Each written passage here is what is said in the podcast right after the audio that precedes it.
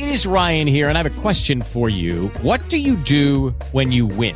Like, are you a fist pumper? A woohooer, a hand clapper, a high fiver. I kind of like the high five, but if you want to hone in on those winning moves, check out Chumba Casino. At ChumbaCasino.com, choose from hundreds of social casino style games for your chance to redeem serious cash prizes. There are new game releases weekly, plus free daily bonuses. So don't wait. Start having the most fun ever at ChumbaCasino.com. No purchase necessary. VGW group. Void where prohibited by law. See terms and conditions. 18+. Quest'inverno cosa fai? Passalo tutto con il tuo podcast di culto. Ultimi posti in aereo, angoli tattici in cielo, 4 quarti dal vivo io c'ero. Missile, missile.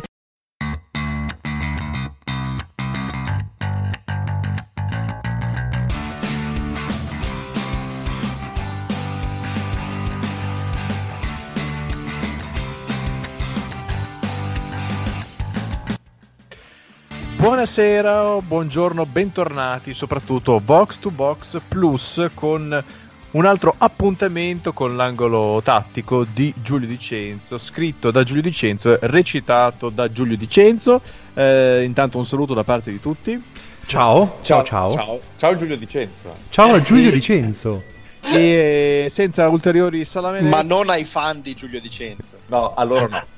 Il culto esoterico. Di cosa ci parli oggi? Allora, dato che come l'altra volta c'è la sosta per le nazionali, ho pensato anche questa volta di tornare un attimo indietro nel tempo, ancora meno dell'altra volta, quindi siamo in epoca abbastanza recente. Sono tornato al Mondiale 2010, per la precisione. Prima però io immagino Giulio che a casa, come una grande collezione di vini, ha questa collezione di partite vecchie e le tira fuori di partitacce. Esatto, prima però devo fare un disclaimer perché in questo periodo, dato le circostanze e tutto, potreste sentirmi commentare varie partite di livello discutibile e quindi volevo fare un messaggio per i nostri ascoltatori: don't try this at home, perché siamo persone che sappiamo quello che fanno, hanno un'esperienza pluriennale e queste cose vanno fatte nelle condizioni adeguate, non vanno fatte liberamente senza controllo, tanto che anch'io sono sotto il controllo di professionisti, mi sto facendo seguire personalmente da una psicologa in questo periodo. Detto questo, oltre che dalla Digos, cioè, dalla DEA, dalla narcotici e da altri così.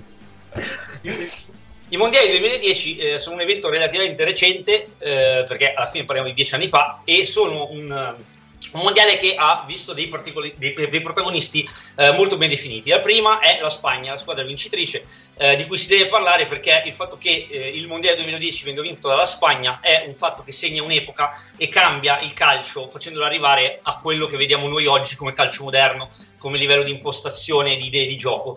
Ai tempi non era ancora così diffusa la cosa, perché Guardiola aveva appena cominciato il suo cambiamento e questa vittoria del mondiale segna un ulteriore passo per l'imposizione delle sue idee. Per il resto però questo ricordo è molto molto, diciamo, dorato, perché l'andamento del mondiale non è stato esattamente così bello, così divertente, nemmeno per la squadra vincitrice, perché la Spagna alla fine tutta la fase a eliminarsi diretta vince tutte le partite per 1-0, mostrando un calcio sì di possesso, sì di scambi corti eccetera, ma che è principalmente un modo per difendersi, per non dare la palla agli avversari e controllare il gioco nel senso proprio più stretto del termine. Il sottotesto di questo mondiale, quello che si è un po' perso nella narrazione, è un insieme di squadre molto fisiche, molto dure, con degli scontri a centrocampo da guerra di trincea, di cui il simbolo principale è il Brasile di Dunga, che non è mai stato così operaio come in questa edizione qua. Posso dire che il biennio 2008-2010 è stato il peggiore dal punto di vista sportivo sotto tutti gli sport, cioè veramente, cioè la Spagna che vince europeo e mondiale, Gourcuff che esplode al Bordeaux e non al Milan, Nadal che vince Wimbledon, veramente, cioè è stato... Ma l'avevo ferito, ma ti capisco. A parte la Spagna, sì, soprattutto Gourcuff è una cosa che miliardi di persone sono ferite oggi in giro per il mondo, portano i segni di... Dunque, dopo la Spagna abbiamo altri due protagonisti che stavolta sono individuali, che sono Sneijder e Forlán, che sono le due facce di questo mondiale. Insieme volendo a Iniesta, che però è più perso appunto nel gioco corale della Spagna. Sneijder è il capocannoniere e potenziale pallone d'oro per quello che vince con l'Inter, e Forlán è il miglior giocatore di questo mondiale. Anche lui viene da una stagione in realtà di alto livello, perché vince l'Europa League con l'Atletico Madrid, e entrambi portano le loro squadre ha un livello di notorietà che si era un po' perso negli anni precedenti, perché l'Olanda veniva da anni in cui era in perenne ricostruzione, e in questo mondiale ritorna tra le nazioni più forti del mondo. L'Uruguay era sparito da molto più tempo, e qui inizia l'epopea di Tabarez, che va bene, sostanzialmente segna i 10 anni successivi, cioè quelli che abbiamo vissuto subito dopo, e chissà quanti ancora, perché esatto. Proprio Olanda-Uruguay è la semifinale di questo mondiale, della partita di cui parlerò adesso. Perché ve ne parlo? Perché la semifinale mondiale di solito è un evento di alto livello, è un momento altissimo di calcio, quello che sognano tutti da bambini, come raccontano i più famosi adagi, e soprattutto si considera che sia una partita di lignaggio elevato, con in campo giocatori di alto livello. Ecco, le altre magari. Le formazioni che vediamo in campo in questa partita sono, per quanto riguarda l'Olanda, Stekelenburg in porta, Boulahrouz, Heitinga, Matisse e Van Bronckhorst in difesa, Van Bommel e De Jong come mediani, e in attacco, vabbè, Robben, Sneijder e Coit dietro Van Persie, in crescendo come formazione, ma da metà campo in giù una roba da piangere. Una cosa da sottolineare dell'Olanda che ho notato quasi per caso, ma mi ha fatto molto ridere, è che c'è un anello di congiunzione tra questo mondiale e le attuali convocazioni dell'Olanda, una cosa che nessuno direbbe mai, perché sono passati 10 anni, e quindi quale sarà questo giocatore di grande carisma e esperienza internazionale che dopo 10 anni fa ancora parte della rosa come grande saggio? Ryan Babel. Bene. Beh, sì. Perché all'epoca era Ryan Babel, che doveva essere un giocatore importante. Poi è 87 Ryan Babel, 23 anni aveva ai tempi. Contro di loro c'è l'Uruguay, che ha un problema, cioè paga l'assenza di Suarez, ovviamente, perché questa è la partita dopo Uruguay gana. Non è un problema, visto l'esito dei quarti di finale. Esatto, perché viene questa dopo Uruguay-Ghana, che è la partita più famosa dell'Uruguay di quel mondiale, e si schiera quindi con Muslera in porta, Maxi Pereira, Victorino, Godín e Martin Cáceres in difesa, centrocampo a 4 con Diego Perez, Arévalo Ríos, Gargano e Alvaro Pereira, Cavani e Forlán, coppia d'attacco. Arévalo Ríos. I giocatori sono esattamente gli stessi oggi, alcuni hanno cambiato nome, ma sostanzialmente sono quelli. Sì, è vero, è esattamente così. Però Giulio, Cáceres e Cavani sono ancora titolari come erano all'epoca. Giulio, mi aspettavo invece che tu parlassi di proprio Uruguay-Ghana, vista la fine dei supplementari di quella partita. Quella però la conoscono tutti, invece volevo fare luce su questa partita qui, che giustamente tutti si sono dimenticati. E ci sono tanti motivi per farlo, perché avete capito che la qualità in campo non era tantissima, e questo si riflette soprattutto in un primo tempo veramente complicato da vedere. Questo perché l'Uruguay parte col suo calcio aggressivo e combattivo, però non con un pressing altissimo sul primo possesso dell'Olanda, ma subito quando superano la metà campo inizia un'aggressione costante sia dagli attaccanti che arretrano che dai difensori che avanzano, tipo il 5-5-5. Il calcio dell'Uruguay prevede lanci lunghi, palloni spizzati di testa, contrasti fisici, grande garra nella lotta ai palloni vaganti, e la cosa curiosa da vedere rispetto a oggi è che l'impostazione è sempre fatta in avanti, cioè i difensori non si guardano mai indietro per darla al portiere o ricominciare a farla girare, ma se non hanno opzioni o la scaricano al compagno di lato, oppure partono in verticale o lanciano lungo.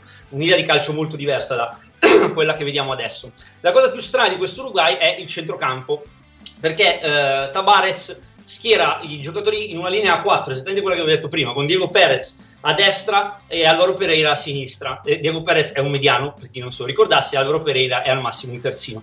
Però nell'impostazione... E mediano per Diego Perez già è un complimento.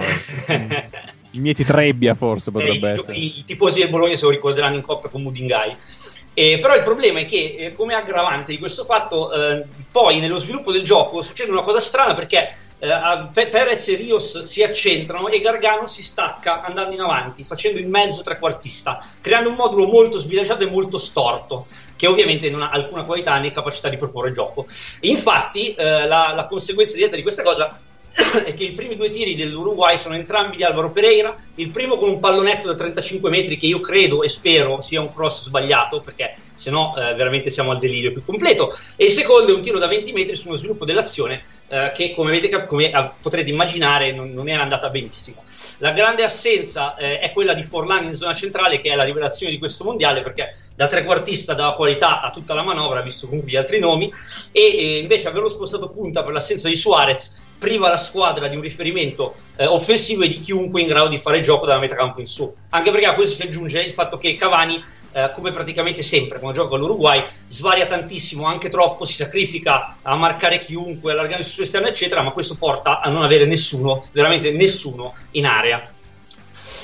Di conseguenza il primo tempo è molto complicato, molto combattuto, come detto, anche perché l'Olanda non riesce praticamente mai a far arrivare la palla ai suoi trequartisti, cioè agli uomini di qualità che ha, per un'assenza clamorosa di qualità nell'impostazione, perché il possesso è comunque lento, troppo ragionato, non sanno bene dove andare, e gli unici spunti di gioco si vedono sulle fasce, tra Robben e Kuit soprattutto, che sono i due giocatori di maggiore qualità. In tutto questo però ci sono due reti, una per parte. La prima viene da Van Bronckhorst, che azzecca un tiro a incrociare all'incrocio, da 25 metri, semplicemente incredibile da rivedere, una cosa che ovviamente non gli è mai più venuta in carriera. E la stessa cosa praticamente succede per Forlán, con però la grossa collaborazione di Stekelenburg, perché anche qua voi vi ricorderete tutte le polemiche sul pallone di questa edizione dei mondiali, che aveva queste traiettorie strane che i portieri non riuscivano a leggere, ma in questo caso Stekelenburg semplicemente sbaglia lui, non gli diamo nessun attenuante. Però cosa che si è detta su tutti i palloni dal Uruguay 1930 in poi. Esatto, però in particolare in questa edizione Forlán effettivamente riusciva a dare delle traiettorie abbastanza maligne ai suoi tiri, e quindi il primo tempo finisce senza, cioè, contro ogni aspettativa sull'1-1, e l'Olanda sembra essere in grosse difficoltà. Se non fosse che Van Marwijk, che è l'allenatore ovviamente della squadra, ha una bella idea, cioè toglie Desiu e mette Van der Vaart, che è un giocatore offensivo, quasi una seconda punta, però praticamente vara un 4-3-3 di grossa qualità con solo Van Bommel mediano e Sneijder e Van der Vaart ai suoi fianchi a alternarsi tra tre quarti e centrocampo. Questo cambia completamente la partita, l'Olanda alza il suo baricentro di 20 metri come niente, l'Uruguay non riesce più a tenere i giocatori e soprattutto Sneijder finalmente inizia a toccare i palloni e a macinare il gioco dell'Olanda, che è quello che praticamente la porta fino alla finale dei mondiali. A questo punto l'Uruguay praticamente sparisce dal campo, si abbassa sempre più in difesa e cerca di portarla a casa in qualche modo, dove in qualche modo è principalmente con i calci piazzati, perché altre armi non ne ha. Se pensate che praticamente la principale combinazione offensiva che si vede per tutto il secondo tempo è Cáceres che sale accentrandosi e poi scarica con un filtrante verso l'esterno Alvaro Pereira che crossa, e capirete che stranamente da questa combinazione non ci hanno cavato niente. Giulio, io ho una domanda per te sull'Olanda. Prego. Perché in semifinale contro un centrocampo del genere il centrocampo dell'Olanda è Van Bommel, De Zeu, quando invece in finale gioca Nigel De Jong al posto di Demi De Zeu a fianco a Van Bommel? Cioè, mi pare che De Jong fosse squalificato questa partita. No, mi sa che era in panchina. Beh, allora non mi ricordo qual era la motivazione tattica, francamente, o forse rischiava la squalifica poi per la finale, perché in teoria il titolare era De Jong insieme a Van Bommel, e dovevano fare la linea Maginot per poi permettere agli altri di giocare. Questa era l'idea tattica di Van Marwijk.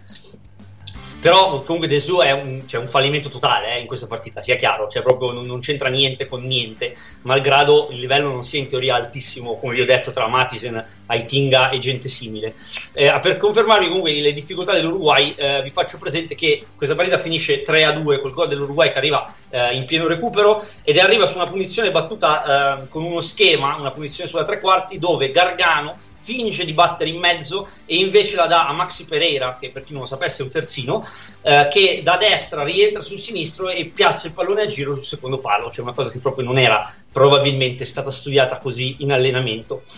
Finisco con due appunti abbastanza che sono abbastanza particolari sullo stesso giocatore, cioè su Robben. Non gioca una grandissima partita e sembra essere un po' in difficoltà fisica, come è stato in realtà per tutto il mondiale. Questo lo dico perché, per chi se lo ricorda, perché in realtà lui si era fatto male prima del mondiale in un amichevole e non si è mai realmente ripreso, infatti gli manca un po' del suo tipico spunto, tant'è che Cáceres comunque lo ferma per quasi tutta la partita. La prima cosa particolare è che segna lui il gol del 3-1, che sostanzialmente chiude la partita staccando di testa, marcato da Godín, una cosa che proprio anche qua non daremo proprio nel novero delle cose più probabili del mondo. La seconda è che dopo aver segnato il 3-1 due volte praticamente fa la stessa cosa che farà in finale contro Casillas, cioè arriva in area dell'Uruguay e perde per qualche motivo il momento migliore per tirare e spreca due occasioni d'oro per una piccola visione del futuro che purtroppo per l'Olanda porterà poi la Spagna a vincere il mondiale. Purtroppo per il mondo. Sì, anche è incredibile comunque, cioè, questa partita e questo mondiale è veramente paradigmatico da vedere oggi a 10 anni di distanza, perché siamo a 10 anni e 6 mesi praticamente, perché vi fa capire quanto sia cambiato il modo di giocare a calcio da qui in poi. Sì, anche se guardi l'Uruguay come era all'epoca e come adesso, in effetti pur con lo stesso allenatore, cioè è cambiato, cioè, da Arévalo Ríos e Diego Perez siamo passati a gente che insomma tratta il pallone molto meglio, sì, Valverde, Bentancur. Esatto. Di sicuro di più qualità. Poi in attacco ci sono sempre Suarez e Cavani, ma lì è perché ti devono nascere i talenti. Però proprio a livello proprio di, come diciamo spesso anche nelle puntate del lunedì, sei abituato a veder giocare da dietro con i passaggi, cioè qua è proprio girarsi dietro per guardare il portiere non è previsto. Bene, se nessuno ha altro da dire. No, ci sarebbero delle cose da dire su quella nazionale italiana del 2010, però andremmo un po' lunghi secondo me. Perché dobbiamo volerci male quando possiamo cercare di dimenticare? E allora non resta che salutarvi e salutate tutti. Ciao. E ciao, continuate ad ascoltare Box to Box Plus. Ciao.